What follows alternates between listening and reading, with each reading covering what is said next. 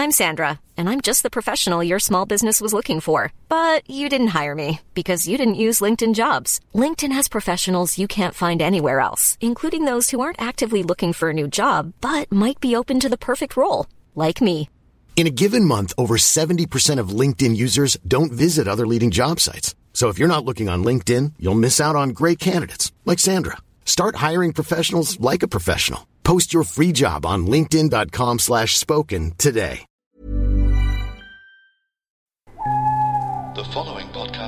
Is a member of the Great Big Owl family. This will certainly have an adult theme and might well contain strong scenes of sex or violence, which could be quite graphic. It may also contain some very explicit language, which will frequently mean sexual swear words. What do you not listen to? Um, chart music. Chart music.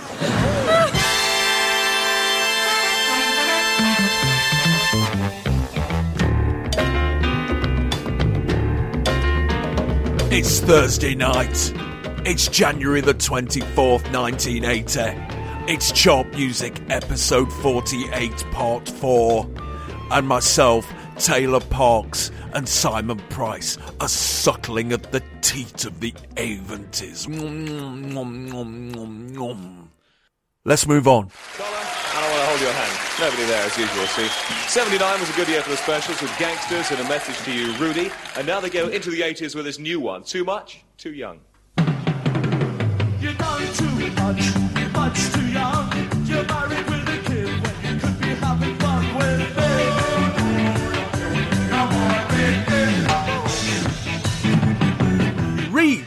complains about not being able to grab a handful of the audience and introduces Too Much Too Young by the Special AKA.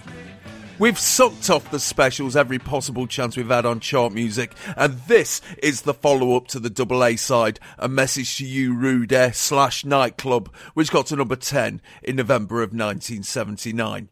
It's the lead cut from the EP, the special aka Live, which was recorded at the Lyceum in London and Tiffany's in Coventry last year, and is an adaptation of the 1969 Lloyd Charmers instrumental Birth Control, married to lyrics by Jerry Dammers about some girl who's gone got herself in the family way. It also features covers of Guns of Navarone, Long Shot Kick the Bucket, Liquidator, and Skinhead Moonstomp, and it's crashed into the chart this week as the highest new entry at number 15. And here, ladies and gentlemen, is the highlight of this episode. It's just laughably good, isn't it? It's ridiculous.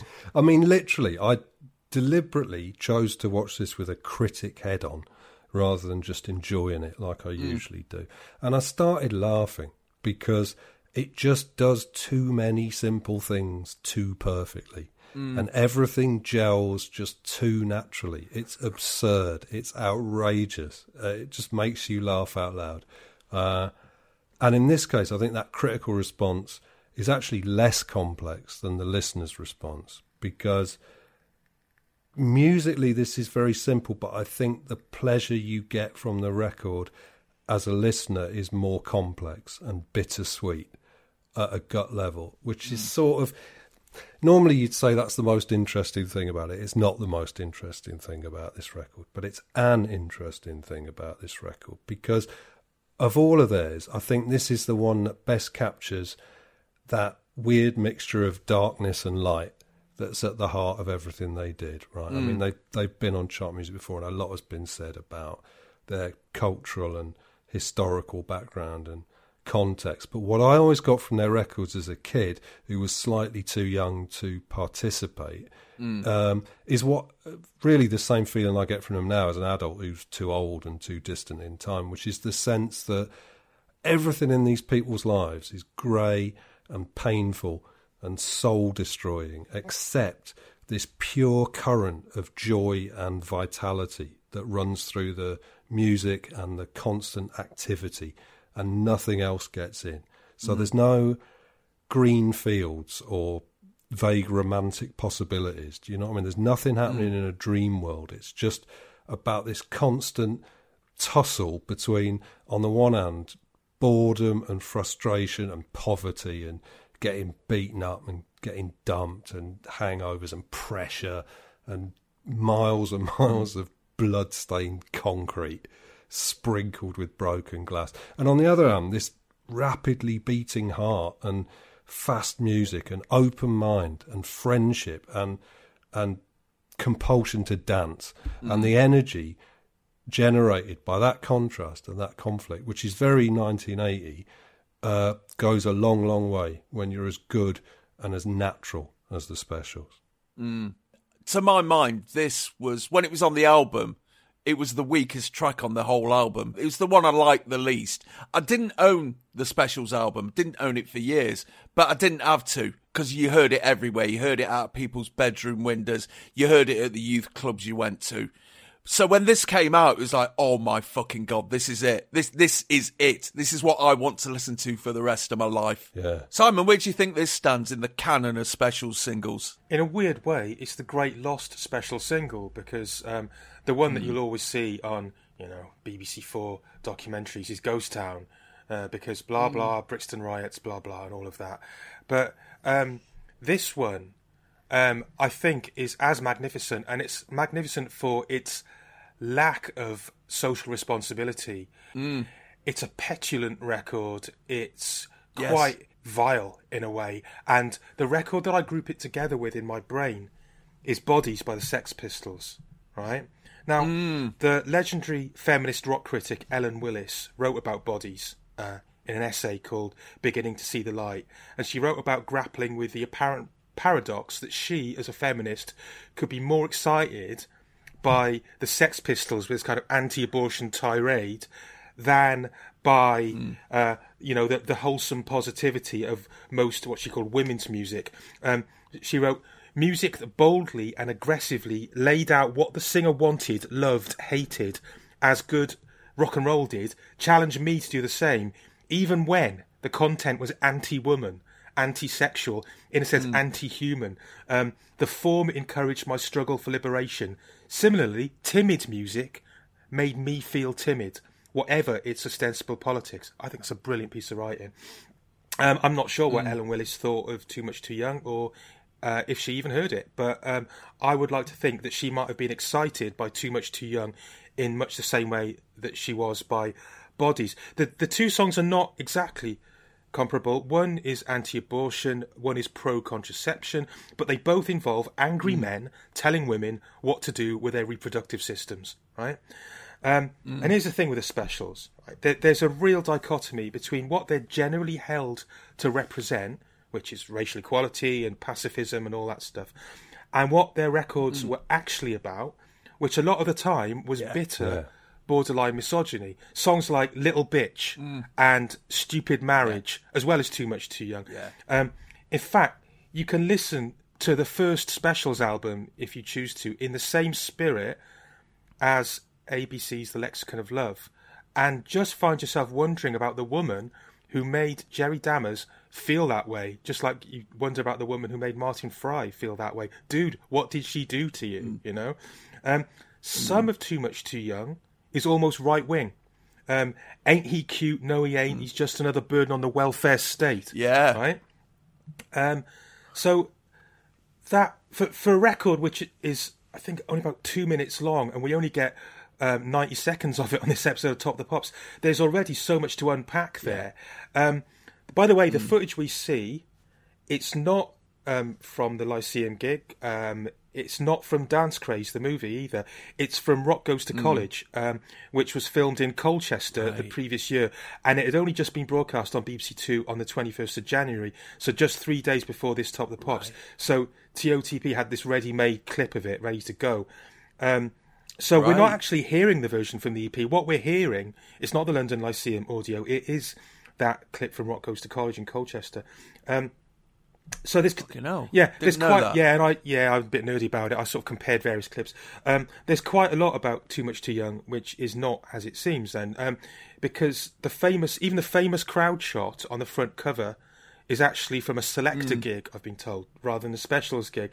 um, so, and that's a brilliant cover. It's a great cover, yeah, yeah. Just all these like scrawny little oiks with their, you know, um, suede head haircuts and Fred Perry's just looking like they're in the best place and having the best time of their lives. Mm. Um, and yeah, you mentioned it's based on uh, Lloyd Charmers, aka Lloyd Tyrell, Birth Control, which is hilarious, by the way. Yes. I would urge everyone to check out the talking bits like, Doris, move that pussy from there. Yes. That's kind of all this kind of pussy related humour. Um, and, and I, I only realised recently that the specials rendition of it, well, really, it's a kind of a new song, isn't it? Because, you know, um, Dammers wrote so many lyrics they're not anywhere near the Lloyd Charmers one. Um, But I only realised that melodically it's very similar to Gangsters slash Al Capone. Um, You know that call me immature, call me a poser. Na, na, na, na. It's you know it's very similar actually. Yeah. Um, you mentioned all the cover versions on there that, that on you know the special AK live EP. So you, as well as uh, Birth Control, Too Much Too Young, you've got Guns and Navarone, Long Shot, Kick to Bucket, Liquidator, and Skinhead Moonstomp. It was basically I don't know if you felt this, but it was like a beginner's guide to original Definitely. It's for the exactly fans. it's like, like, it's like yeah. here you are. It's handing it to you, you know, you two tone fans. Here you are. This is where we got it from. Go off and find out about that, which Yes. is brilliant, you know. Yeah. And um, and and and again, um, on those live tracks, those extra tracks, there's a moment that runs contrary to the received idea about the specials. Everyone feels sorry for them, uh, you know, rightly in a way, for attracting skinhead aggro at their gigs. But there's literally a bit where the band are chanting "Stomp on his head, specials." Yes. on one of the tracks, you know. Um, I agree with you that Too Much Too Young itself was quite a slight, negligible track on the album. Um, Much slower for a start. Yeah. Um, but it's in that select handful of songs where the definitive version is the live version. Yeah. Um, so that puts it along with um, No Woman, No Cry, I Want You to Mm. Want Me, Whole Lot of Rosie, My Dingaling, and Yes. uh, arguably Purple Rain. Right. And and we only get 90 seconds, as I say. It cuts off before the final bit. The final bit, ain't you heard of the starving millions? Ain't you heard of contraception? Do you really want a program of sterilization, state control of the population? Boom. It's in your, in your living room. Uh, keep a generation gap. Try Mm. wearing a cap. That was considered too controversial. It can't have been for time reasons, because God knows they played enough of that bloody Boomtown Yeah. Well, they track, faded it out right? on Radio 1 as well. Right, yeah, yeah. We although we do hear Lynval Golding using a variation on the word for black children that Boris Johnson got into trouble for using. So uh, that's that's uh, uh, quite Yeah. notable uh, in the current political context. And we get and we do get Terry Hall's ad lib, "You Yes. silly moo," which was probably my favourite bit of the whole song.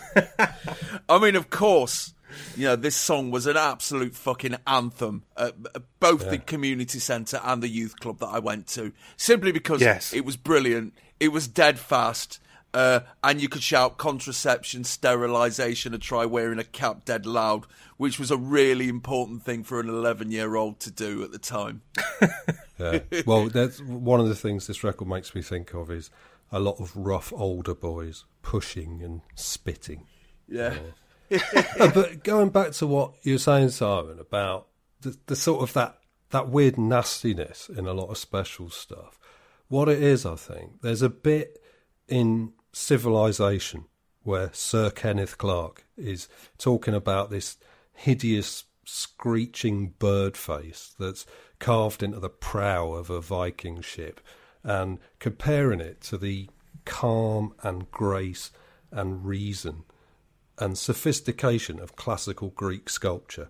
And he points at this Right. Viking thing. He says, This is a powerful work of art, but it comes from a culture which knows only fear and darkness. Mm, mm. Well, what I think he missed out there is that in fact it comes from a culture which knows only fear and darkness and excitement. Mm. And when you bear that in mind, you can say something similar about this record. But there's one key difference which makes this better.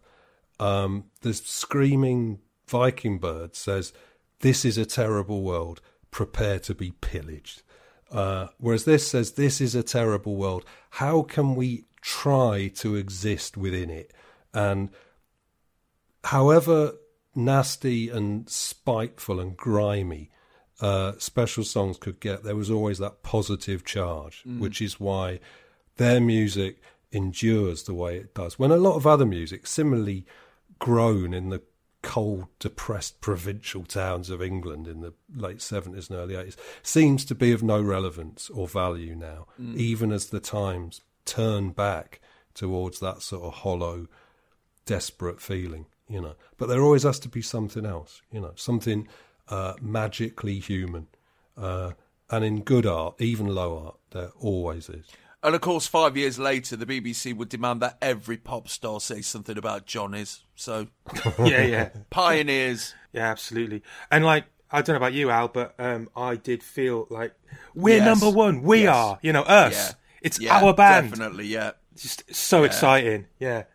Second time round when it was Ghost Town, they'd all but split up Mm. by that point, and it was just a bit of a sort of you know valedictory thing. But this one, it's like yes, we're taking on the world, and um, even you know in the outro here, Mike Read goes all power to Two Tone Records in the 1980s. I didn't see this episode, but had I seen it, I would have thought he was brilliant Yes. for saying that, and I'd be like, yes, it's our time. You know. And I mean, the only downside of this is that you know, Simon, you like me, you you must have watched this and and just assumed that every gig you were going to go to in your life was going to be as brilliant as this one looked. Yeah, because yeah. it's just perfect. Yeah. The band are going fucking man. Jerry Dammers is like an excitable puppet. Well, if you watch the full clip from uh, Colchester, there's a stage invasion, and it's not in any way kind of aggro. It's just Yeah. just joyful. You know. Yeah. So the following week, Too Much Too Young soared all the way to number one, staying at the summit of Mount Pop for two weeks before being usurped by Coward of the Counter eh, by Kenny Rogers. Fuck's sake. 1980 there.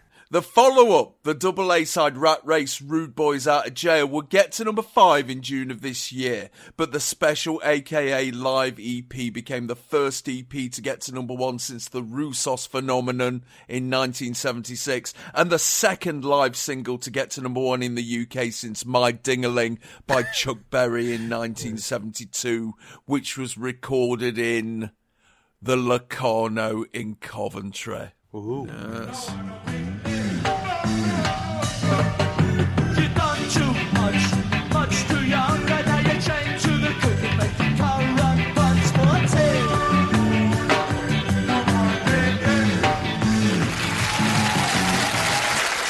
All power to Two Tone Records in the 1980s, The Specials, and Too Much Too Young. Now, a song written by the very talented Mike Batt. This is Caravans from Barbara Dickson.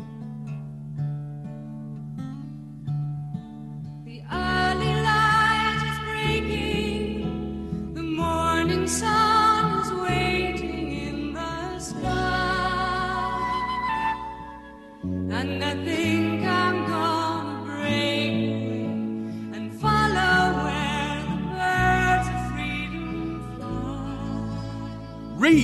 hovering over an unlit stage in a circular insert like Big Brother, wishes Two Tone every success in the 1980s before bigging up his Tory mate Mike Batt. What he, yeah, what he actually says is all power to Two Tone Records in the 1980s. Now a song written by the very talented Mike Batt. Yes. Yeah, Mike Read with each foot on a different horse there. Mm.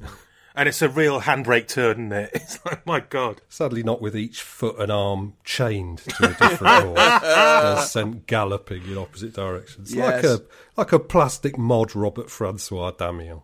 that would certainly give Go with Noakes a run for its money. He fucks up the title of the song, though. It's actually Caravan Song by Yeah. Barbara Dickson. We've covered Barbara Dickson in chart music number 29 when she notched her first hit single with Answer Me in 1976. Since then, she's had only one more hit with Another Suitcase and Another Hall from the stage show Evita, which got to number 18 in March of 1977. She's released a handful of flop singles since then and spent time as a backing singer on two Gerry Rafferty LPs in the late 70s. This single, the follow up to Come Back with the Same Look in Your Eyes, which failed to chart, has been written by Mike Batt and is from the soundtrack of the 1978 Anthony Quinn film Caravans, which was filmed in Afghanistan and is about the missing daughter of an American senator. And it's up this week from number 70 to number 53. And here we go. To Ronnie's time, everyone. Yeah, I mean, my Yeah. first thought was one word: why? You know, I mean, I guess it's something. Tell me why, tell me why, tell me why. Exactly. It's something for the old folks. I mean, like the Nolans, Barbara Dickson is a BBC woman to the core. Isn't She's she? totally a BBC woman, and it's something for the old folks. This wasn't even in the top 40, so I did No. wonder why it's. I, I, I suppose they were desperate in late January because it was just after Christmas. Most other records that were options had already been hanging around forever, so they're sort of, Mm. you know, they're sort of forced to reach outside the 40 a little bit. Um, it's remarkable she's only 32. I know we do this thing with footballers and Yeah. everyone. We've done this millions, millions of times, but people Yeah. looked older in. Uh, they looked older, younger in those Mm. days. Um, I'd never heard of her at this point. I I know now, thanks to the magic of chart music, among other things, that she had had that hit Mm. "Dance for Me" in '76.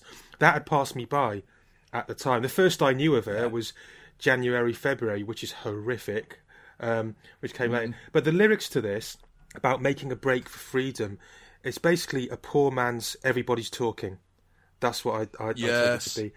There, there's almost nothing to say about it for me anyway. But parents all over the country would be seeing this as a respite from horrible stuff like the specials. You know, they'd Yes. be turning to their children and saying, "See, that's a nice song." Yeah, because this is this is serious Radio Two business here, isn't it?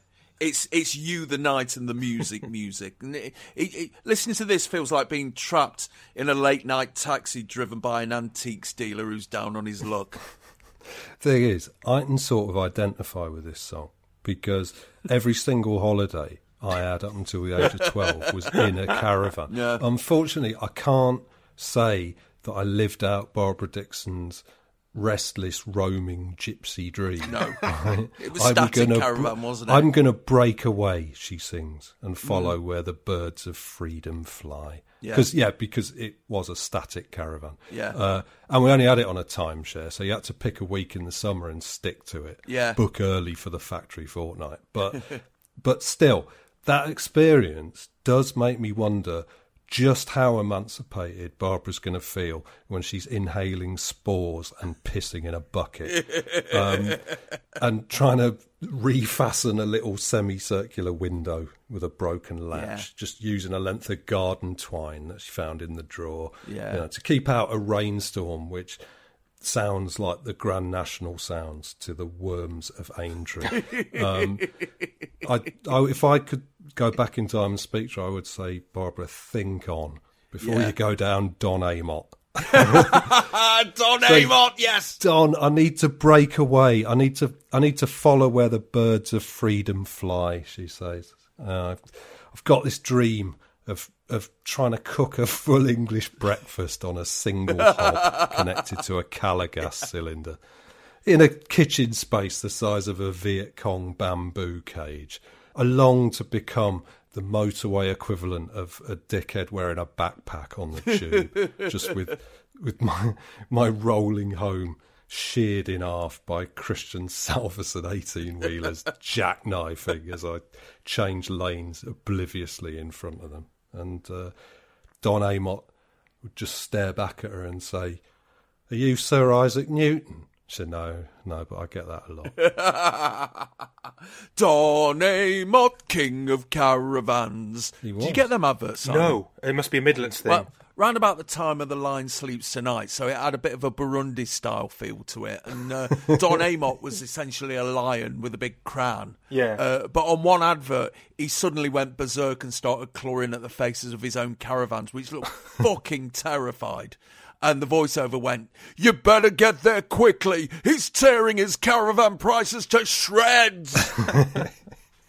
it was terrible, but but yeah, obviously, you know, I, I didn't know at the time it was a it was a, a film about Afghanistan she was singing about, but um, because I thought I thought the line "I need to breathe, I need to leave," I thought she was singing "I need to breed, I need to lead," which would have made it perfect for Watership Down.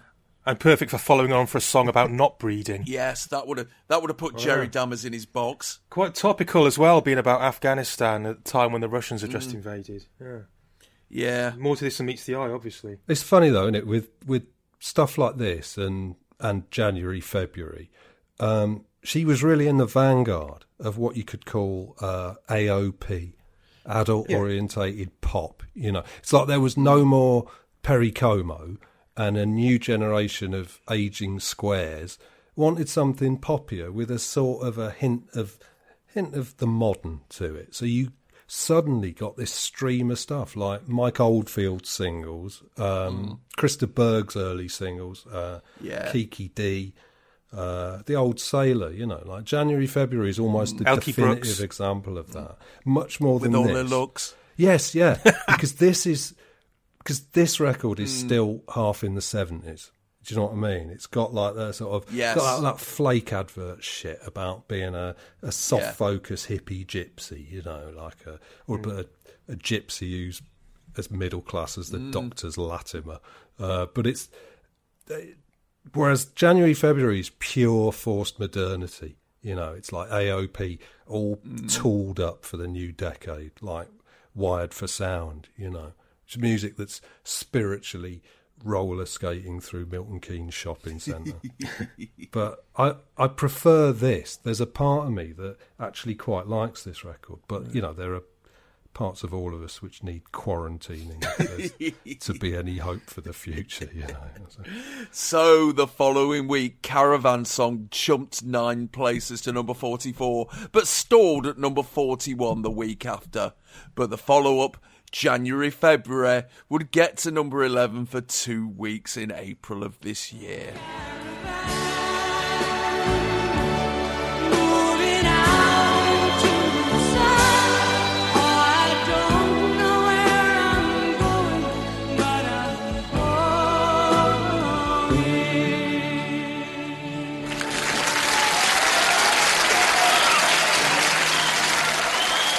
Written, arranged, and produced by Mike Dad. How can he write such good songs? And how can Barbara Dickson sing so well? Don't ever let him tell you that rock and roll went away. Go on, chaps, give us a burst. Go on.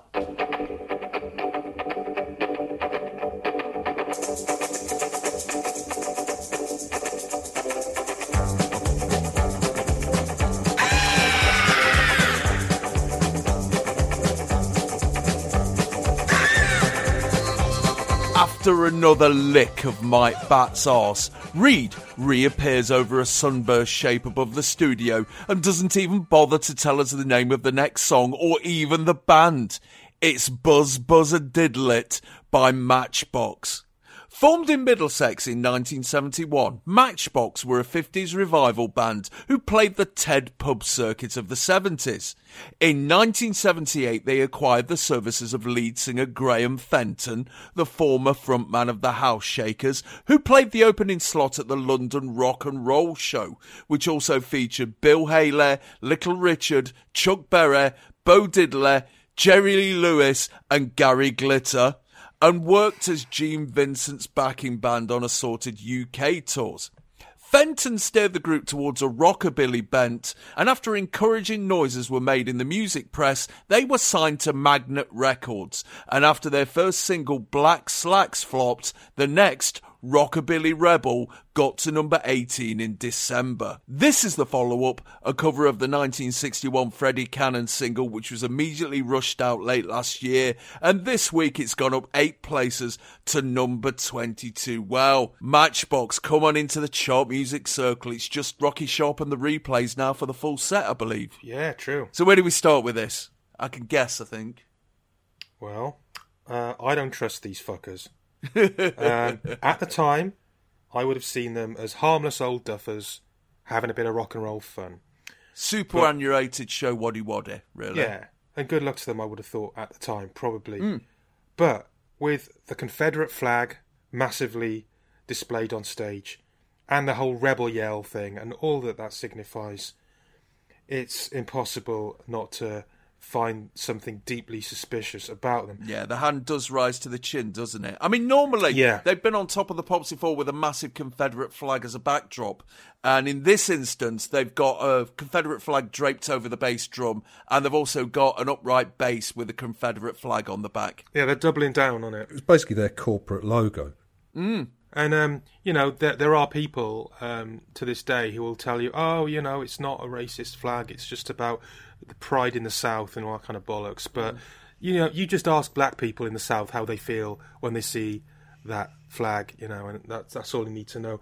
Graham Fenton here, singer, with his aquiline nose and his tiny eyes, um, like the character actress Anne Way from Carry On and Fawlty Towers, um, uh, and, and his black Stetson and his bootlace tie. He reminds me of a small town sheriff um, enforcing Jim Crow laws, Mm. um, probably making the specials sit at the back of the bus. Um, or Lemmy's dad. yeah, yeah, yeah. I mean, Um, let's not let's not even talk about America. Let's talk about the Confederate flag in Britain because you know it it, it was a definite thing in uh, the rock and roll revival of Britain. You know, there's a in Quadrophenia, there's a rocker with it on the back of his jacket who gets thrown off some railings onto the beach. And I've been doing some research on future episodes of chart music, Yeah. and I came across an article in Melody Maker by your old gaffer Alan Jones, Oh, yeah. where he goes to a TED night in London. According to the article, one of the bands he sees are called the Confederate States of America. Right. And he goes on to, to say that they're specialist shops in the UK that sold Confederate flags and Ku Klux Klan records. Hmm. So, you know, I contend that Matchbox clearly know what they're on about here.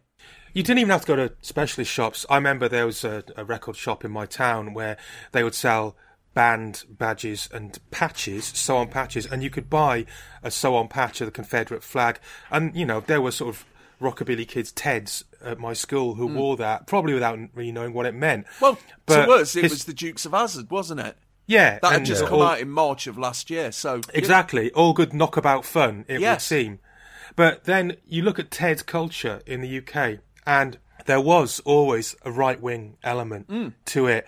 Um, in in the 1950s, there were um, Notting Hill race riots where the Teds were sort of basically there with a white power agenda. Well, it's hard to call though, isn't it? Because there were people uh, in that time and place for whom the Confederate flag just meant hoedowns and barbecued pork, you know, Mm. and shots of Jack Daniels. I mean, they were they were just the good old boys, never yeah, doing never no meaning harm. no harm. Yeah, it's like they didn't see anything wrong with, you know, making every object associated with them look like an aerial view of the General Lee.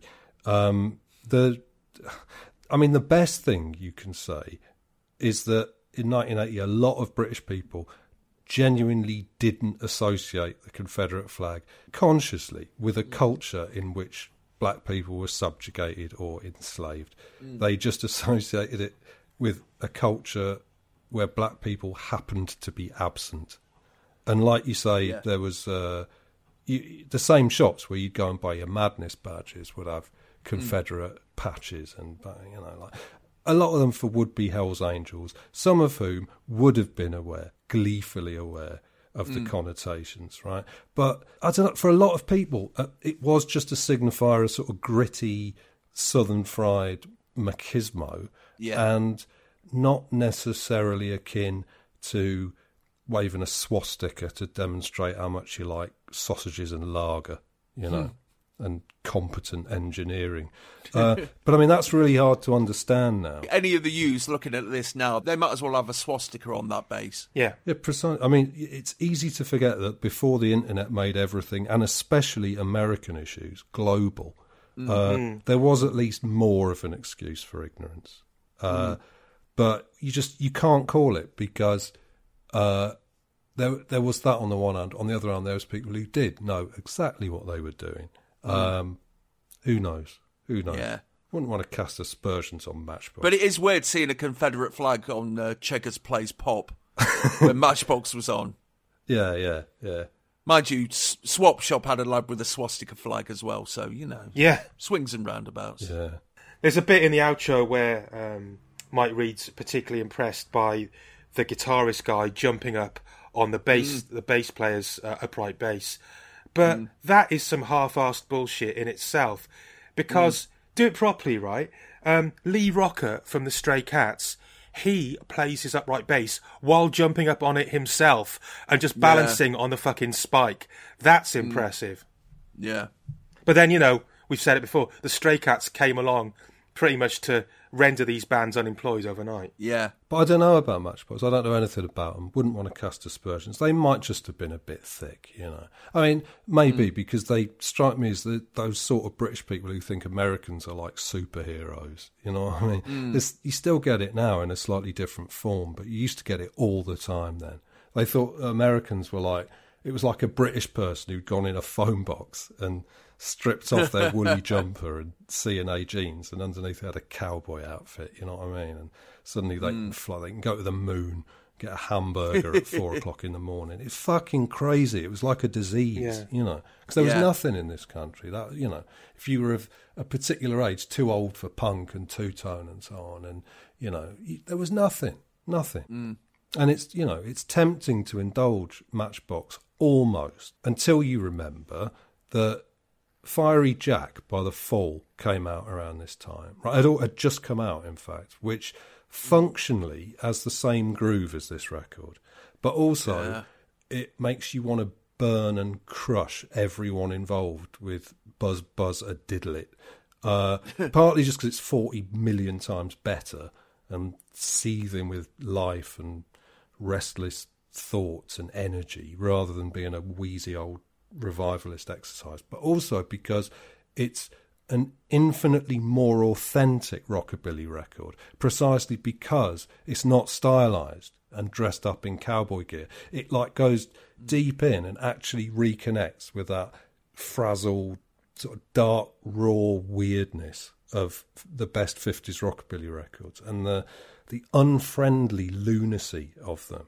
Uh, and it uses that connection to power its own freedom and originality. And you couldn't have a sharper contrast between two approaches to what is, on paper, the same kind of music. One of them completely open and alive, and the other one sealed up and, and numb and lifeless, you know. If you listen to Fiery Jack, you can say, like Mike Read in the intro, that rock and roll never went away.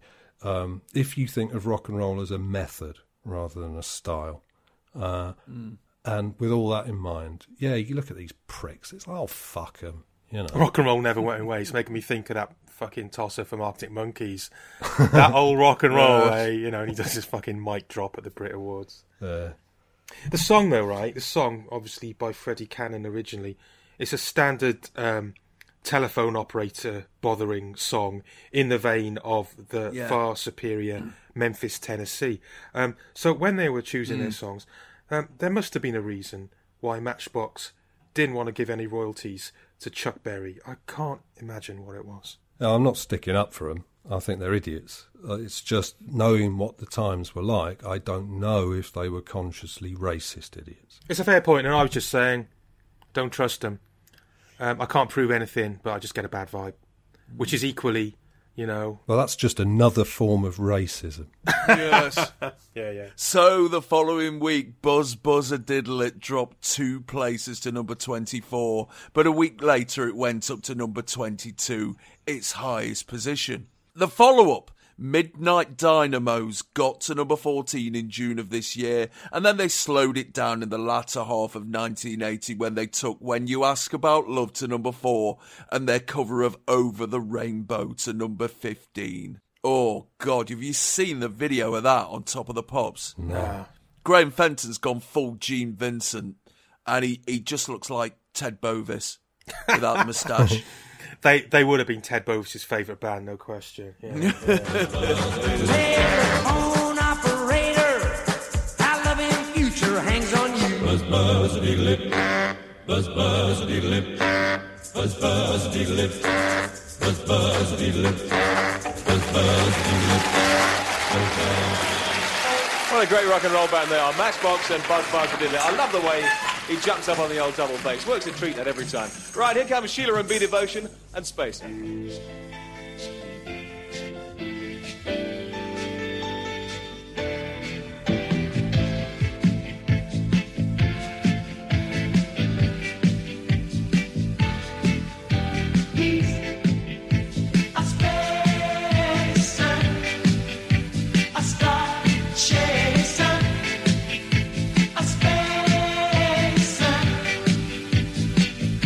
Camera pans up and away from the stage to reveal Read standing in a ringed enclosure like a zoo exhibit and holding an old fashioned bicycle horn for no reason whatsoever. After expressing his delight at seeing someone stand on a Nazi base, he links to a video of Spacer by Sheila B. Devotion. Born in Paris in 1945, Annie Chancel signed a deal with Carrère Records at the age of 16, was given the name Sheila, and became one of France's top female singers of the 60s, recording French language versions of Doo Wah Diddy Diddy and Tweedle Dee Tweedle Dum, amongst others. In 1973, she got married to the singer Ringo Willy Cat and recorded as the duo Sheila and Ringo for a few years. In 1977, keen to break out of the Franco sphere and have a go at this newfangled disco music, but not wanting to alienate her current fan base, she teamed up with B Devotion, a trio of American soul singers, and put out the LP Love Me Baby under the name SB Devotion, and had a worldwide hit with their cover of Singing in the Rain, which got to number 11 for two weeks in April of 1978. After she was outed by their label, they were renamed Sheila and B Devotion in France and America, but for one reason or another, the name Sheila B Devotion stuck over here and in other parts of Europe. This is the follow up to Seven Lonely Days, which failed to chart over here, and is the first cut from her new LP, King of the World, which has been written and produced by Nile Rodgers and Bernard Edwards. After spending three weeks at number 33 over Christmas, it slowly dragged its way up the charts, and this week it's risen two places from number 22 to number 20. So, yeah, Read calls them Sheila and B Devotion, while the chart rundown calls them Sheila B Devotion, but the pop crazed youngsters call them what they actually are Chic with a French woman. Yeah, I mean, I'm saying Sheila and B Devotion because I've got the UK single of this, and that's what it says on there. So, All right. yeah. Um, Black Devotion it was meant to be, wasn't it? Sheila and Black Yes. Devotion. Yeah. Um, Differently named in different territories, I Yeah. Believe. Like Jif. Yeah, exactly. I mean, Chic are still about in the UK charts, aren't they? My Feet Keep Dancing has dropped 10 places to number 31 this week. So, whatever's going on in America, we love this shit. And rightfully so, I believe. We do. I mean, I've often said that there are a handful of records, maybe 10 records, that when I'm hearing them, it's impossible to me that there's anything better in the world. That this is clearly the greatest record that's ever been made. Um, And then when the record finishes, you might change your mind slightly. But just in that moment, uh, that's how you feel about it. And more than half of them involve Nile Rodgers and Chic, and uh, and Spacer is way up there in that sort of top ten for me. What I find astonishing is that Spacer was only number eighteen in the UK, whereas her crap disco version of "Sing in the Rain" that you mentioned was a bigger hit. Oh, it's And awful. even more astonishing to me, um, neither Sheila nor Spacer even get a mention in uh, Nile Rodgers' autobiography, Le Freak, which is a brilliant book. Really? Yeah, but they, um, yeah, just does not get a mention.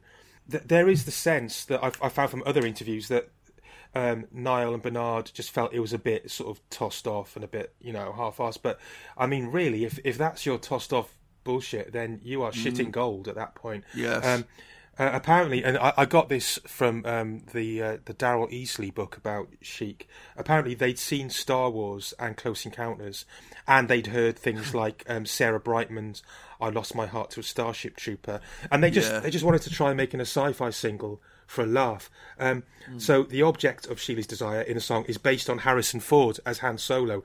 That's who the spacer is. It's basically Han Right. Solo. And yeah, in, in, in the book, um, Nile Rodgers actually, uh, this Daryl Easlea book, Nile Rodgers says, nothing Chic did was bullshit, but that was the closest thing to bullshit we'd ever done. I mean, I just hugely disagree. Uh, it's, I, I, I've been to see Nile Rodgers and Chic many times the last 10, 15 years, and uh, very rarely do they play this song, but when they do, you're you know you're you're in luck because it's just phenomenal, and it's not just about Nile Rodgers and that you know chucking as he calls it that guitar style of his. Um, It's it's about the piano on this record. Um, yeah. it's uh, the, the the sustain on those beautiful arpeggios you hear at the start. That's Andy Schwartz, um, who also plays an Upside Down and We Are Family and loads of other Chic productions. So he deserves some credit. Um, I've got the album. This is from King of the World, the Sheila and B Devotion album. On the cover, she's parachuting through a sky full of pterodactyls, and I, I think that that that couldn't be more symbolic because it's like futuristic disco coming to save the world from rock dinosaurs. That's how I interpret it. Anyway, maybe I'm reading too much into it. Uh, the oh my word, the full uh, 12 inch version. This sort of six minutes 15. Yes. Oh, it is just out of this world, um, if you'll pardon the pun. And um, uh, sampled brilliantly um, uh, in the early noughties by Alcazar, crying at the discotheque, if you know that. Mm. And um, yeah, I, I, I just think um, one of the greatest um, uh, works from one of the greatest sort of production houses ever. So Mm. um, the video's fairly standard, isn't it? Just silver jumpsuits and blue lasers and these glowing sticks that are meant to make us Yes. think of lightsabers, I think. So again, that ties it back into the idea that the spacer is Han Solo. The one thing that uh, used to confuse me, or that really surprised me about this record, was I've been getting the lyrics wrong for years, right? Right. There's this bit where I thought it was going, in his own special way, he is gentle and kind, oh gracious, yes. But no, it's going, in his own special way, he is gracious and kind, oppression he hates. In a French accent, Oh. oh oppression he hates. There's a lot of oppression in space. Oh, yeah, there is. See, over and over again, when we watch these old episodes of Top of the Pops, we find that the records whose presentation and general visual and lyrical aesthetic make you laugh the most are the best records, or at least the sweetest, or the most interesting, or the most imaginative. And here we are again, but at a whole new level. Right? This it's a fucking Chic record with added Aventis Euro atmosphere, like pouting and louche, uh, presented like a Chinese made toy ray gun in a pound shop. You know, next to amusing duck and powerful fashion wristband, you know. so, or more specifically, in fact, presented like uh, Luigi Cozzi's unsatisfying 1979 Star Wars clone, Star Crash, which is one of those films that manages to be completely unhinged and hilarious and really boring at the same mm. time, except for the fact that whenever you see space in it, all the stars are different colours. Like they've used fairy lights for the special Yeah. effects. It's genuinely adorable. But that film is like a more heterosexual version of this, except that the deeper you go into Star Crash, the more crap you find. It's like Mm. falling into Neptune. You know, it's just blue gas all the way through. The only- only difference is it's colder and denser the nearer you get to the heart of it. Whereas inside this, hilarity is a beautiful pop record, which is undeniably brilliant in almost every way. Mm. I'm not sure that contrast has ever been that stark. Uh, I love how there's nothing weighty about it, like no substance at all to Mm. the music, no sort of heft. Um, there's a hell of a lot of musical activity happening in there when you listen closely. Like there's a lot of instruments playing a lot of notes, uh, but it just creates this glide, this sort of frictionless drift. You know, everything's lighter than air. Like even with that big clumping piano cadence at the end of each line in the verse, you know, and it's got a Yeah. big rock guitar solo, but it's all just like sweet gas. You know, the groove just sweeps everything along. It's a beautiful construction, and it's quite right that the the as with most records in that vein, the best version is the 12 inch version because it's just the same but more of it, and Mm. it includes that bit where most of the arrangement just melts away. And it just leaves the rhythm track ticking over Yeah. by itself Yeah. for about a minute, like a happiness machine, just churning away. Oh, it's so good. Also, something that makes this um, almost unique, I think, among Chic productions is that Nile decided to do a bit of soloing. It's like going now, now, now, now, now, now, starts rocking out a bit, a bit sort of Eddie Van Halen kind of stuff. Uh, makes it unusual, but yeah, um, just immaculate. By the way, what I did find while going through Sheila's old stuff on YouTube, um, and I like a lot of old French pop, but yeah, most of this is not so good. But what I found, which was wonderful, was a fan made slideshow video to accompany her so so 1976 Euro hit Les Femmes, which is like a second most famous and second best record after this one. Um, And it's anyway, it's titled Ma Video de Sheila semicolon Les Femmes, all in caps lock. And what it is is a sequence of composite images fading into each other, in which Sheila, pictured at various points in her career, is photoshopped badly into a variety of scenarios, like leaning into stock photos of bunny rabbits and rearing up in the foreground of Christmas card scenes. and best of all, giant sized, emerging head and shoulders from a mountain stream behind an Alsatian. Um, it's clearly made with real love and it's absolutely terrifying. So the following week, Spacer rose another two places to number 18, its highest position. The follow up, King of the World, failed to chart, and the group were immediately disbanded when Sheila wanted to back the fuck away from disco and become a mum rock singer. Oh, Sheila.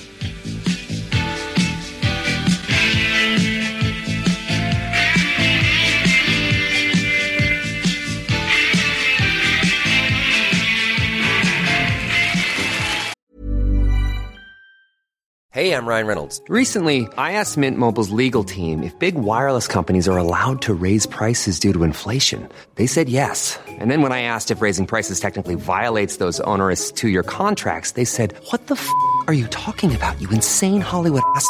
F- So to recap, we're cutting the price of Mint Unlimited from $30 a month to just $15 a month. Give it a try at mintmobile.com slash switch. $45 upfront for three months plus taxes and fees. Promo rate for new customers for limited time. Unlimited more than 40 gigabytes per month. Slows. Full terms at mintmobile.com. I'm Sandra, and I'm just the professional your small business was looking for. But you didn't hire me because you didn't use LinkedIn jobs. LinkedIn has professionals you can't find anywhere else, including those who aren't actively looking for a new job but might be open to the perfect role, like me.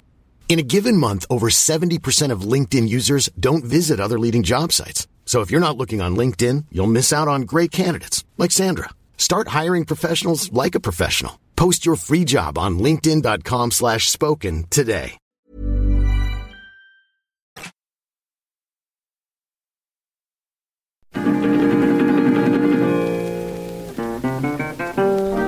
Hello and welcome to Rule of Three, a podcast about comedy. I'm Joel Morris. I'm Jason Hazeley. And as usual, we're joined by someone who makes comedy to talk about something funny that they love. Martin's voice really jumped up Just onto emerged. my back and sneaked round to the side of my neck and went down my throat and then came out again. And suddenly, there he was.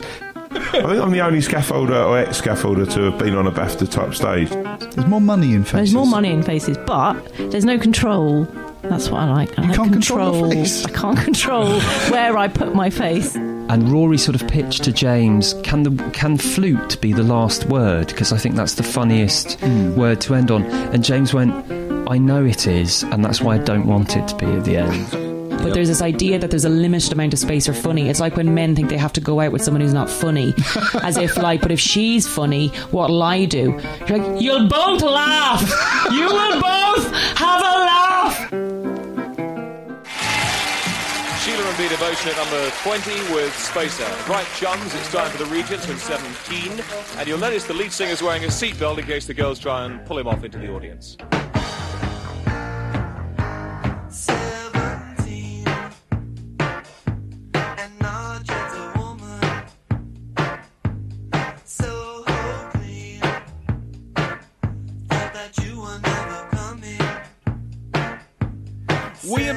Immediately cross fade to a guitar neck as Read introduces 17 by the Regents.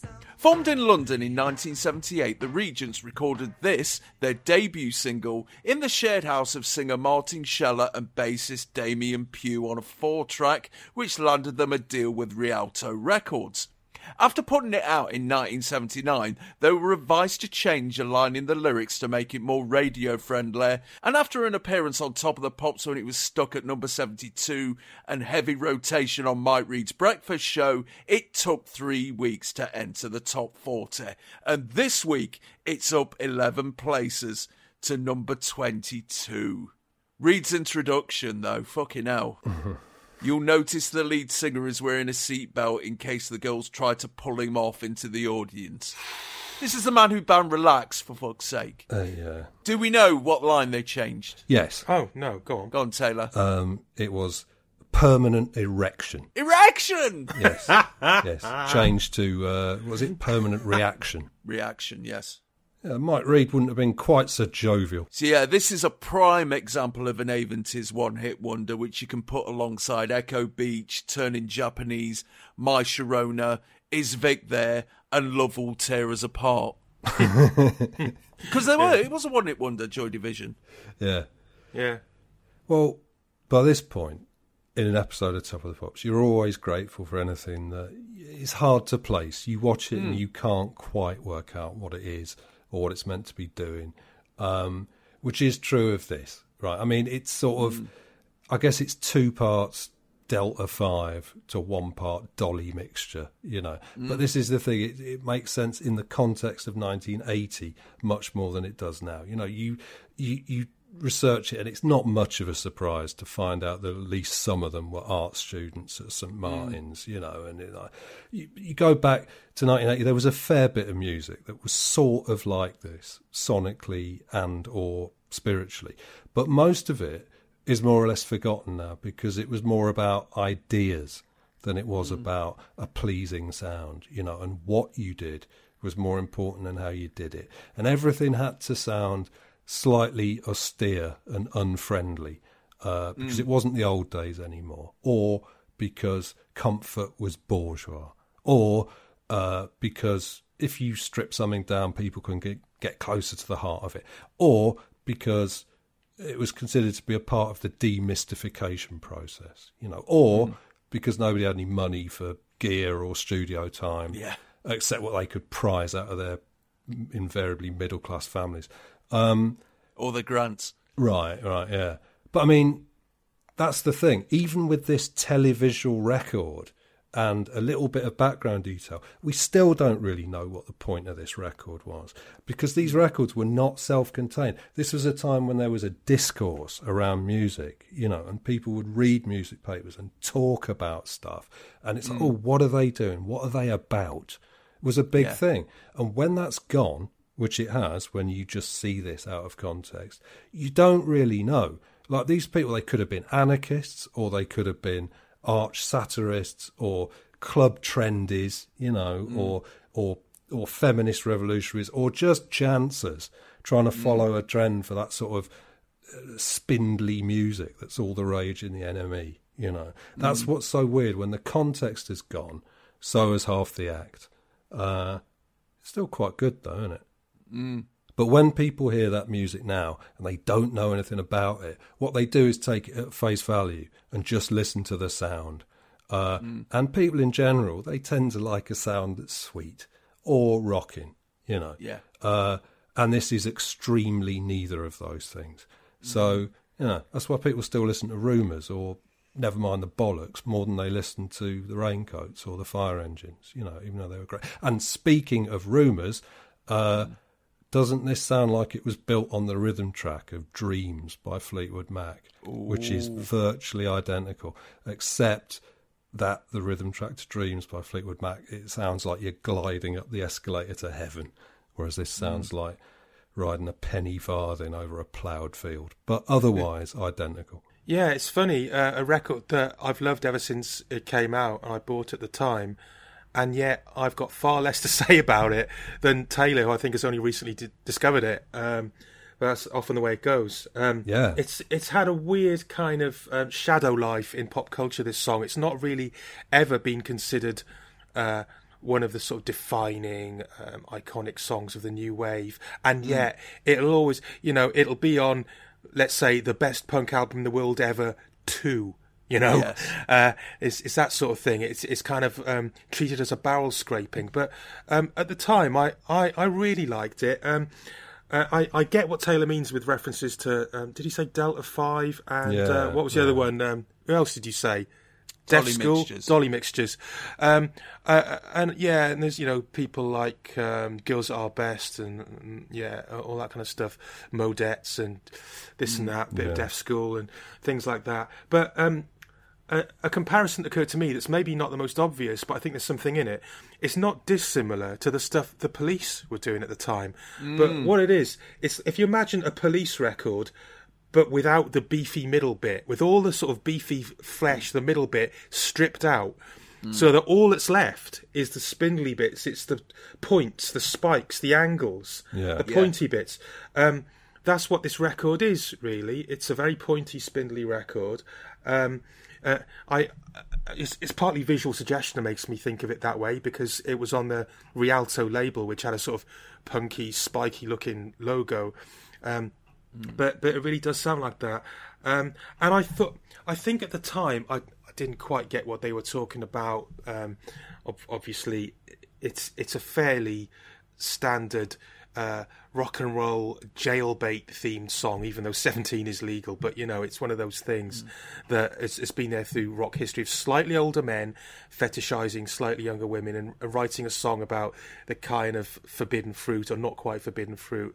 Um, they're just doing it in But they make it quite clear that she's uh, only interested in a, a future boy. Yeah, uh, boys love future girls. That's a good line. I don't quite know what it means, but it just uh, it's because they all sing that line, don't they? They all come in on that line like it's really meaningful. Sheila B. Devotion. well, yeah, and um, I, I just thought these are modern people. I want to be like them.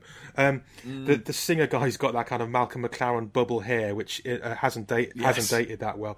But um, even the way I, I think that the um, the producers of the BBC uh, sort of sense that this is one of those edgy uh, new wave records. Let's do something different for it. They do that three way split screen trick uh, with Yes. with it, which is quite nice.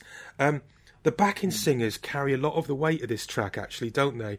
Um, Yes. With you know reaction and mutant and that's all that stuff. Yeah. Um, and yeah, it just really works for me. Um, they were a, win- a one-hit wonder, which suggests there might not be any more to them. But I am kind of intrigued. After all these years, forty fucking years, maybe I need to try and pick up that LP on vinyl and just inhale the dust of a lost time and see if there's anything in it for me. There might be.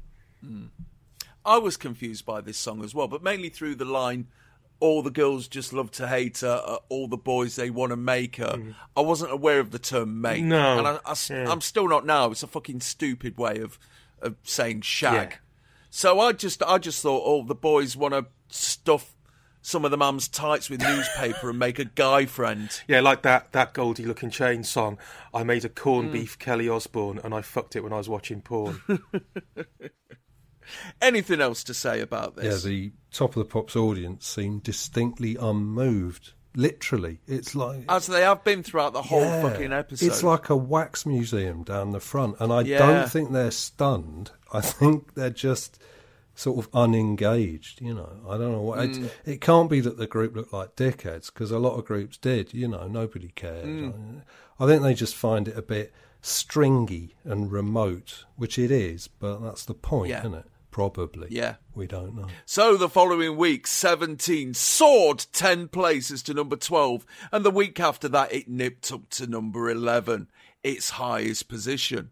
The follow up, See You Later, got to number 55 in June of this year and was due another leg up on top of the pops, but a strike by the Musicians Union that week knocked the show off the air. It slithered down the charts, and when their next two singles flopped, they called it a day in 1981. Martin Scheller went on to form the Bick with his partner Bic Brac, the blonde singer, who had moderate success in Germany, while her co-singer Kath Best became an actor.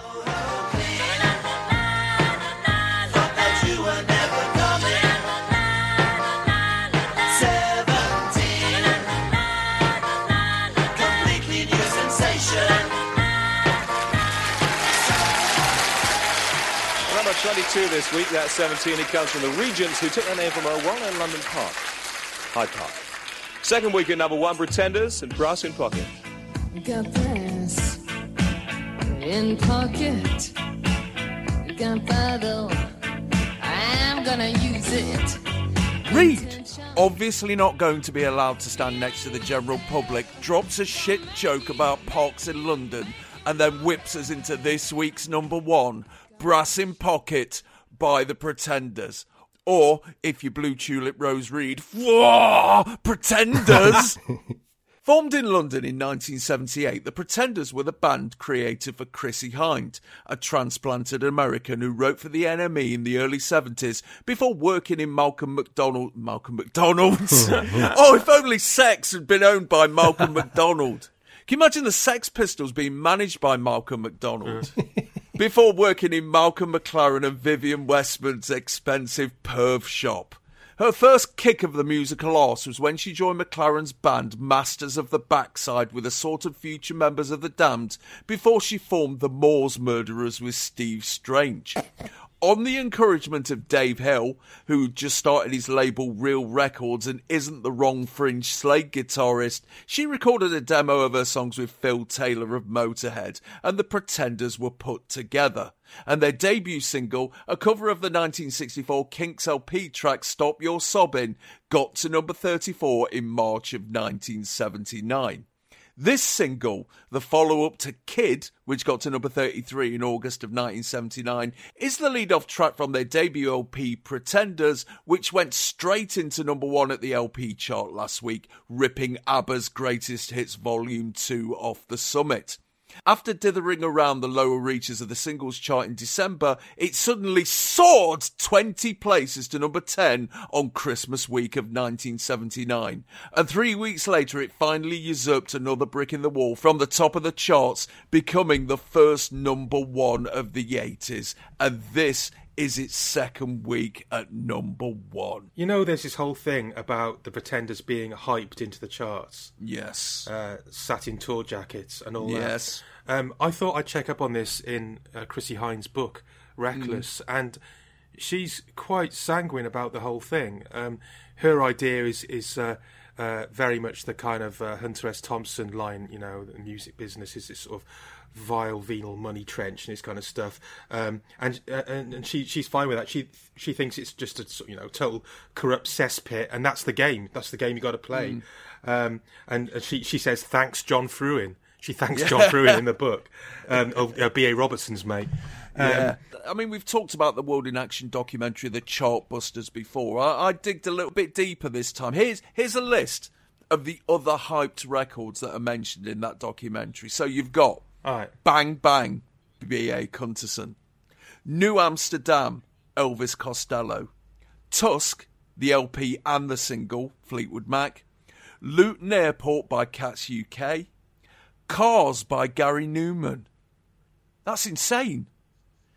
Love's Got a Hold on Me by Dollar. It's My House by Storm, which is the reggae cover of the Diana Ross song. It's My House by Diana Ross. WEA hyped up uh, the reggae version to try and stop Diana Ross's version from getting up the top of the charts. Uh, My Tune by The Cool Notes. Girl, It's All I Have by Shy. OK Fred by Errol Dunkley. Silly Games by Janet Kay. No. Hey Girl by the Expressos, which actually got deleted from the charts. The Runaway by Elkie Brooks. That was the one that got a tick every time a shop sold Roxanne by the police. And if I said you had a beautiful body, would you hold it against me by the Bellamy Brothers? Wow. But I have to contend that this song shows that, you know, chart rigging's not just there for the nasty things in life. I think this is a fitting first number one of the 80s myself. Maybe you should talk about it, Al. Why didn't you Why didn't you go first for once? I'm not I'm not the music writer. I just think it's a brilliant song. I love it. I mean, it is a brilliant song, but I didn't really understand that at the time. I didn't understand this. Um, I didn't know who it was for, what it was Mm. doing. Um, it it's just, I think it's the way that it proceeds at this kind of quite tentative, compromised, gentle plod. You know, the rhythm of it. It's and and yet they looked and she looked like you know a bit rock and roll, a bit edgy, a bit part of the new Mm. wave, but they didn't sound like that. And and the name, the Pretenders, sounded like a bit of a throwback, like Mm. the Platters or the Coasters or even like the New Seekers or something like that. Yeah. one of those kind of bands. Uh, And Named after The Great Pretender, which was one of Chrissie Hynde's ex's favourite songs, apparently. Right. Yeah. And and um, in in a lot of ways, I, I, I sort of felt they were throwbacks, and maybe um, they they were a band who really were appealing to people who um, hadn't given up on pub rock and that sort of pre-punk um, Yeah. melo- melodic stuff. She she had been around a while. I mean, she uh, you, you've given a, a little potted bio there.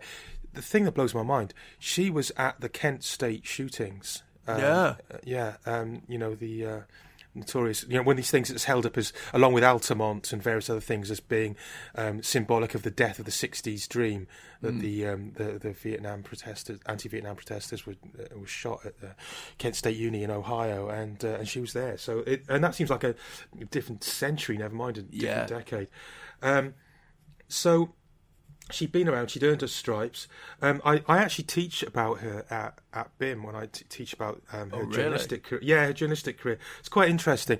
This is no kind of inference on her or any other female writers of that generation, but it's really notable that um, uh, so many of the um, well-known female writers in the music press of the 70s got their job because of who their boyfriend was and uh, in Mhm. her case it was Nick Kent Yeah. Uh, all all the uh, accounts I've read, he comes out of it really badly. Like, you know, basically, he punched her, he beat her up, or whatever. And this is why um, I don't know if you've heard the story of Nick Kent being beaten with Yeah. a motorbike chain by Sid Vicious. Well, apparently it was revenge for that, right? Because you know Chrissy Hines and Sid Vicious were close mates and all They that. worked together at the Yeah, yeah, exactly. shop, didn't they? So, so there's all this. She, she, she was obviously somebody who who brings a lot of life experience to her songs, and and this is it. It's it's the song of an experienced person. It's not not an ingenue who's who's singing this. Um, I remember when it was on Top of the Pops first time, or certainly one time, my dad telling me she's sexy, and I didn't really know what sexy meant because I was too young. But you know, but it's like it's, you didn't know why he said Peter Powell was a perv. yeah, yeah, exactly. But the idea of her being sexy rather than pretty, because most the sort of women stars that I, I would have been attracted to, by Agneta from ABBA and Olivia Newton-John, they were pretty. But Chrissie Hynde, it's more this kind of vibe, isn't it? It's a sort of sexy thing in the voice, the sort of slight crack in her voice and the way she sings, just the sort of poise she has um, in, in the performance. Um, sometimes that goes overboard. the bit where she goes, "I'm winking at you," and I just think there's something really comical about that. Because have you seen the video to this? No. The video's great. Um, she uh, an- another job she had as well as being a music journalist uh, was uh, um, working in a, in a cafe, and they shot the video in a typical kind of British greasy spoon cafe, and she's been this kind of saucy waitress, just like flirting with the customers and like winking at them in a really exaggerated way. It's quite quite comical. I wish they'd shown that on top of the pops. But oh, I was going to say about her, her journalism. She she was a classic case of uh, writing uh, extreme negative reviews to get attention, Mm. and we've all done it. Uh, Yeah. Her first. The first example for her was uh, Neil Diamond. There was a Neil Diamond album. She totally destroyed it, and she started getting death threats at the NME offices. And, immediately, the NME were like, "Oh right, well, you know, this is great. Um, uh, let's let's let's give her give her give her a front cover story." So they sent her off to interview Brian Eno for the front cover. Um, so you know that that that sort of t- tells you a lesson about the music press back in the day. I think it would get you sacked now. It'd be completely the opposite. But yeah, she's a total badass, and I, I love her. I've interviewed her um, a couple of times. She's a fantastic interviewee. I really admire her stance on animal rights. Um, one time I, uh, I interviewed her, she she gave me this terrifying bag of sweets that she'd just brought back from Finland called Turkish pepper, and they you, they blow your mouth off. They're just insane. I'm not sure if that was some kind of trick, like some evil trick she's playing on me there, but I I, I really like her. I, I probably like I like her more than I like the Pretenders records. Mm. This record for me, um, it is. If, if if one can react to music objectively, and I don't know if you can, Mm. but objectively, it is a great, great song, brilliantly put together, and um, I think it's it's probably d- dated better. It's it seems more timeless now than you know. I spoke about at the time. It felt like an old-fashioned record to me. Mm. I think it, it it's actually you know it, it feels more. Um, more, I don't know modern, but but out of time now than, than it did then, which is probably um, something that speaks well of it. The only other thing I was going to say about this performance, I meant to say this during the Joe Jackson one. The backdrop on top of the pops uh, uh, at this time, it looks like those fidget spinners you get in newsagents Yes. now, but kind of like broken apart into bits. Isn't Yeah. it weird? Yeah. So um, I'll now hand over to somebody more eloquent to talk about Brass in Pocket. And they're not here. the thing about the Pretenders, I I just don't see it. Right, Mm. like to me, the Pretenders are a monument to grinding, uneventful competence. Do you know what I mean? I can see that this music has a sort of quality to it, but I can't see how it's anything more than moderately dull. Um, you know, I I appreciate this is probably their best record, and it has a certain momentum and grace to it. Uh, but I just think there are other important things missing that are stopping it from being good. You know, it's like a, it sounds like a drained blondie, like drained of life, Mm. drained of excitement, drained of drama. Uh, and I don't like the half-hearted rockist pose, and I don't like the tasteful sound. Um, I can't bear the lack of surprises. It's just this sullen, plodding music with a horrible sense of its own seriousness, even though there's nothing really serious or meaningful about it. They're just like a boring pop rock band for civil servants and deputy headmasters to get their leather jacket on, you know, and feel like they're part of a subculture. Um, doesn't doesn't do it for me at all. Or maybe I just don't care for it the same way I don't care for Echo and the Bunnymen. Do you Mm. know what I mean? I've got nothing against them particularly. If someone's playing an Echo and the Bunnymen record, I don't have to leave the room. Um, and they did a few good ones, but if you ask me, do I like Echo and the Bunnymen? No. To me, they uh, they just sound like a posturing rock band. You know, very blank and empty. Mm. You know, hollow. But the difference is, the best Echo in the Bunnymen track is actually great, whereas the best Pretenders track is this. And can you imagine the Pretenders ever suddenly turning around and making a record like The Killing Moon? It's unimaginable because that sulky traditionalism was all they had in their heads. So nothing else could come out, even by happy accident. Don't like it. Um, I'm not not fond of Chrissie Hynde either. I just find something disagreeable. I knew you wouldn't. know. I knew it. Yeah. Yeah. Well, what it is, it's it's it's that it, she's just it's the Geldof thing again to me. It's someone whose sense of their own personal rightness isn't in any way softened or informed by the possibility that they might be an idiot like everyone else after all. When people have that, it tends to mean no playfulness, you know, no humour, no ambiguity. It's just this idea that the spunkier you act, the righter you are, you know, and uh, a lot of people from this era of rock music had it, and I don't really like it. I just find it mock youthful. You know, it's like it.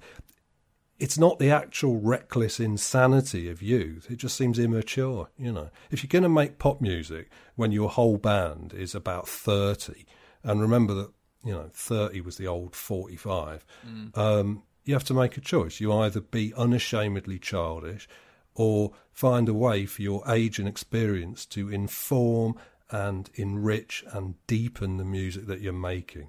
Uh, and I suppose some people would say the Pretenders did that, but to me, they're a perfect example of a rock band that's too old to be silly and too dull to have any depth. It's just, you know, it's lukewarm water. And I've heard a lot worse, and this isn't a bad song.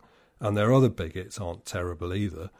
Um, but you can say that about the police, you know, Mm. and they're impossible to love too, you know. And yeah, Sting and Chrissy Iron maybe got a bit more in common than, than either might like to think. I don't know. It's uh, just you know, they, uh, like Geldof, they don't have the decency to either be intriguingly smart or dumb enough to just fucking get on with it. One thing that's just done my head in is I've I had this image in my head while I was watching this episode of Top of the Pops. Uh, Chrissie would be there on stage, first number one of a new decade, and Suzi Quatro being the wings watching on approvingly at the younger generation, taking the ball and running with it. Fucking Chrissie Hynde's only one year younger than Suzi Quatro. Yeah. Yeah.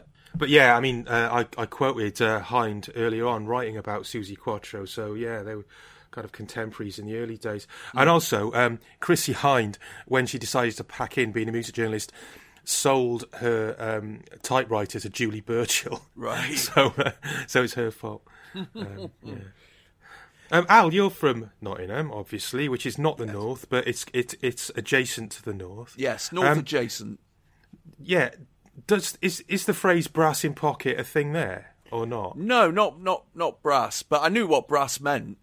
Because Yeah. that's the weird thing, isn't it? She's dropping brass and bottle and, reet. all that kind of stuff. So reet and stuff like that. Yeah, yes, sort of particularly so reet. Yeah. Yeah, yeah. Yeah, I Yeah, don't know. I don't know what the northernisms are, are, are about there. To be honest, makes it sound like a rocking Bet Lynch. I think that's sort of something faintly charming about it, actually. But there we go. Yeah. So the following week, Brass in Pocket slipped down to number two, replaced by Too Much Too Young. And the follow up, Talk of the Town, would get to number eight in April of this year.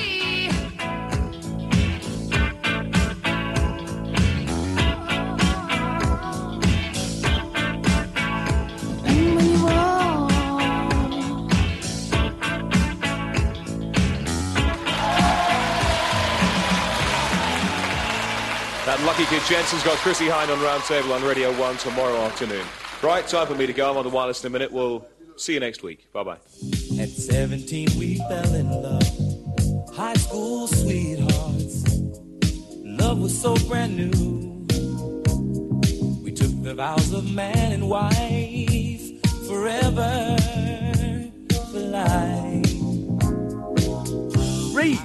Back under the blow-up of his signature, shills tomorrow night's round table on Radio 1 with Chrissie Hynde and Stuart Coleman, who led a protest march to the Radio 1 offices in 1976, demanding that they play rock and roll, and was immediately offered a weekly show. Fucking hell, man. Way people got jobs back in the day, it's upsetting. That's um, that's that's how I got my job at the Barry District News. So you know, Yes. steady on. Oh no, I'm not knocking it, mate. He'd also go on to produce This Old House for Shakin' Stevens. He then stumbles through his sign off, leaving us with the sound of Too Hot by Kool and the Gang. We've covered Kool and the Gang in Chart Music 11, and this is the follow up to Ladies' Night, the single that introduced them to the UK when it got to number 9 in November of 1979. It's the second cut from the LP Ladies' Night. It entered the top 40 last week, and this week it's gone up six places from number 29 to number 23. And here's a snatch of it while we look at the credits. I mean, there has been a distinct lack of shots of the audience in this episode, as we've pointed out, which is which always upsets me. And once again, we've been denied at the death because we get that standard fisheye lens sweep over the studio lights, which is pretty boring uh, when you've seen it over and over and over. But it does give us a chance to see how Top of the Pops would have looked like for Julian Cope when he was on. Yeah, but you're right. It's bullshit, isn't it? It's like fun time's over. Go and do your homework. You know, essentially. Yeah. Um, one thing I noticed about this episode, actually, um, and, and it's sort of thrown into relief by the sudden arrival of a funk disco act. There's been hardly any black artists on this show. There's been two members of the specials and B Devotion. Yeah. And that's basically it. Um, so yeah, the follow up. well, they to saw, they saw Matchbox and boycotted. well, exactly. Yeah. Uh, so the follow up to Ladies' Night, and it's midway between Ladies' Night and Celebration, um, both in terms of their discography and in terms of um, musical style. And it's very much the shark jump moment, I think, because Ladies' Night was just a fantastic, just a killer funk track. They Mm. were still a sort of top quality funk band um, on Ladies' Night, Mm. but. Um, from the moment they bring out Celebration, it's just cheese all the way, isn't it? Mm. Really, the Kool and the Gang. This is Oh, this there are kind one of or two decent ones. Get down on well, it. after celebration. You can't really.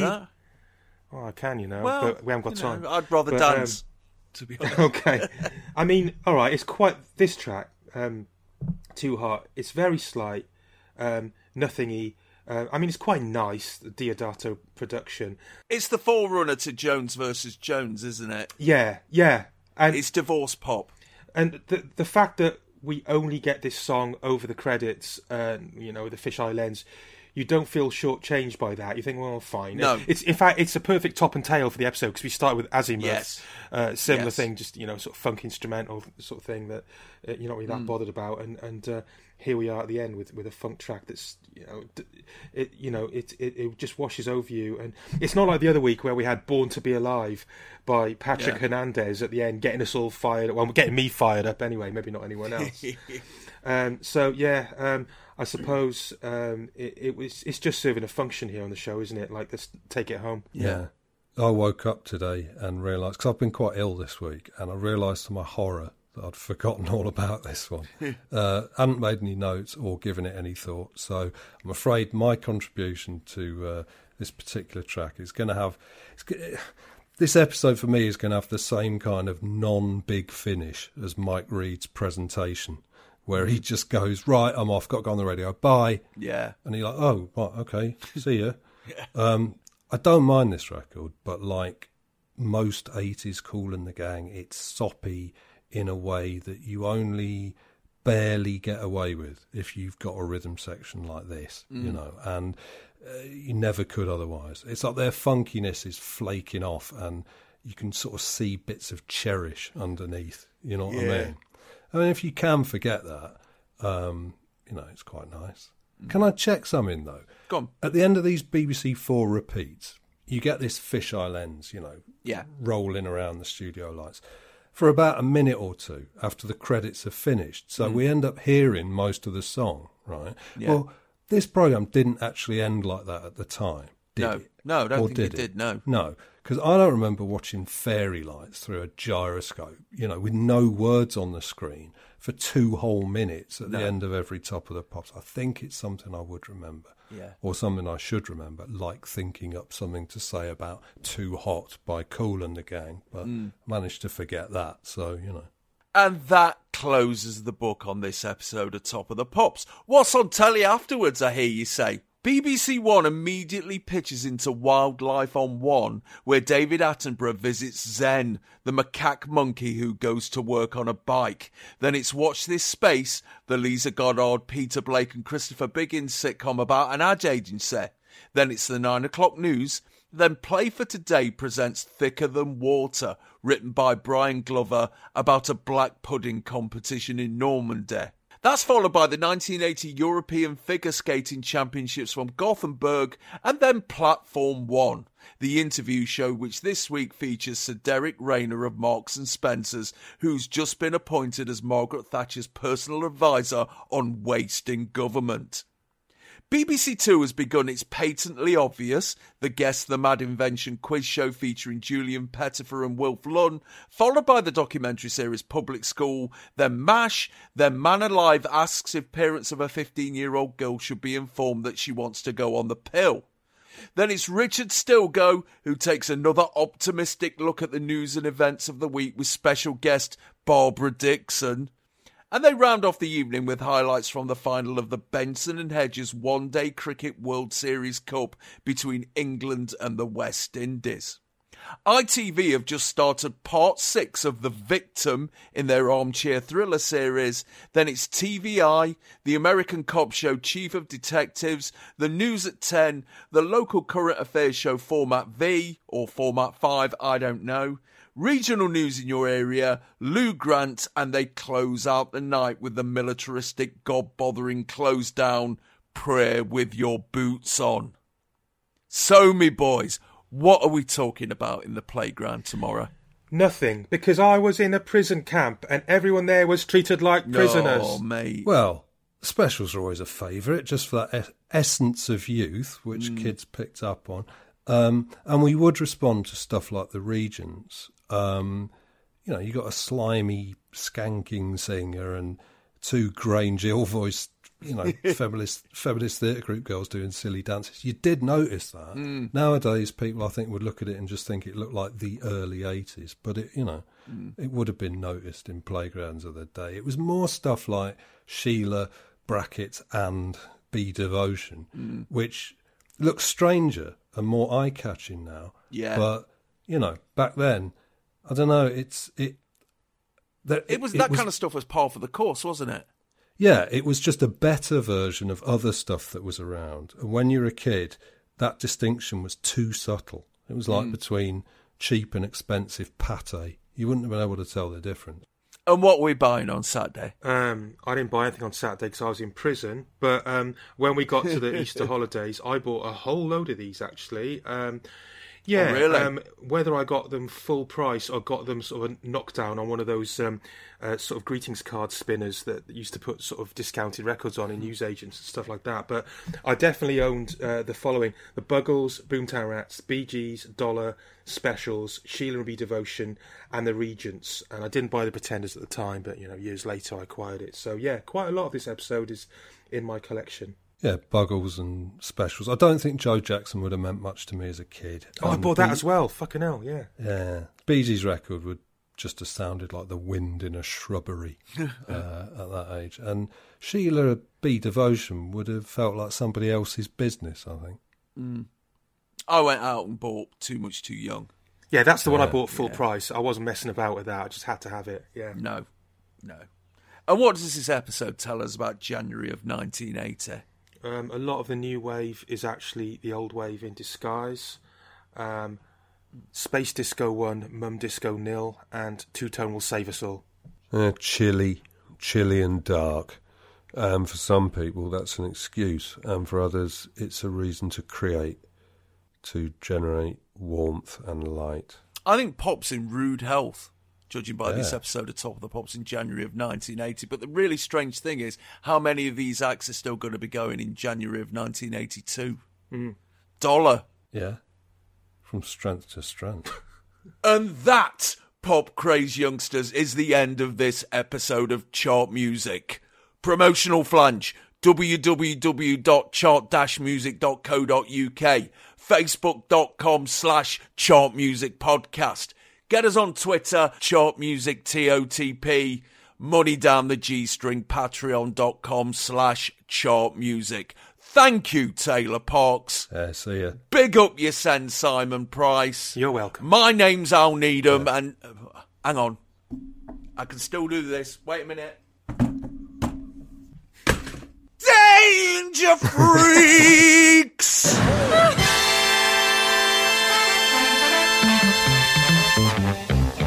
Chart music.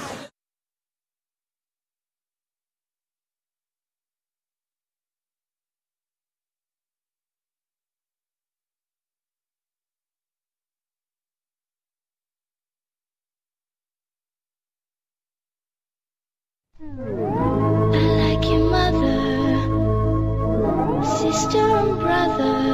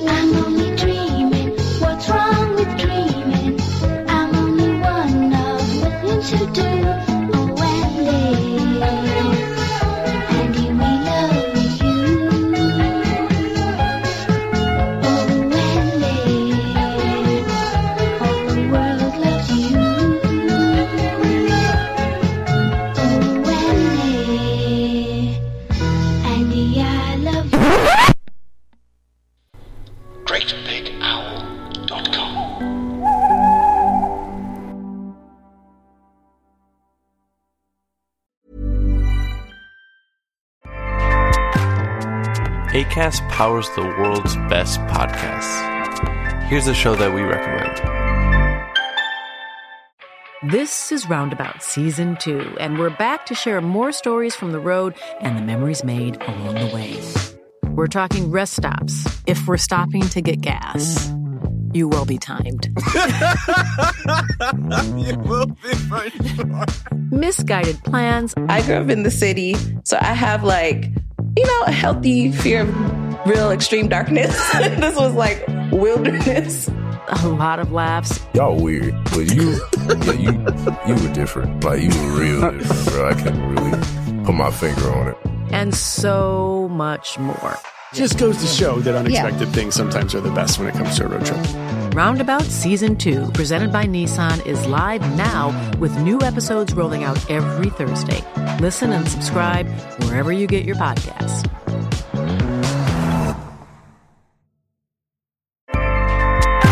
ACAST helps creators launch, grow, and monetize their podcasts everywhere. ACAST.com.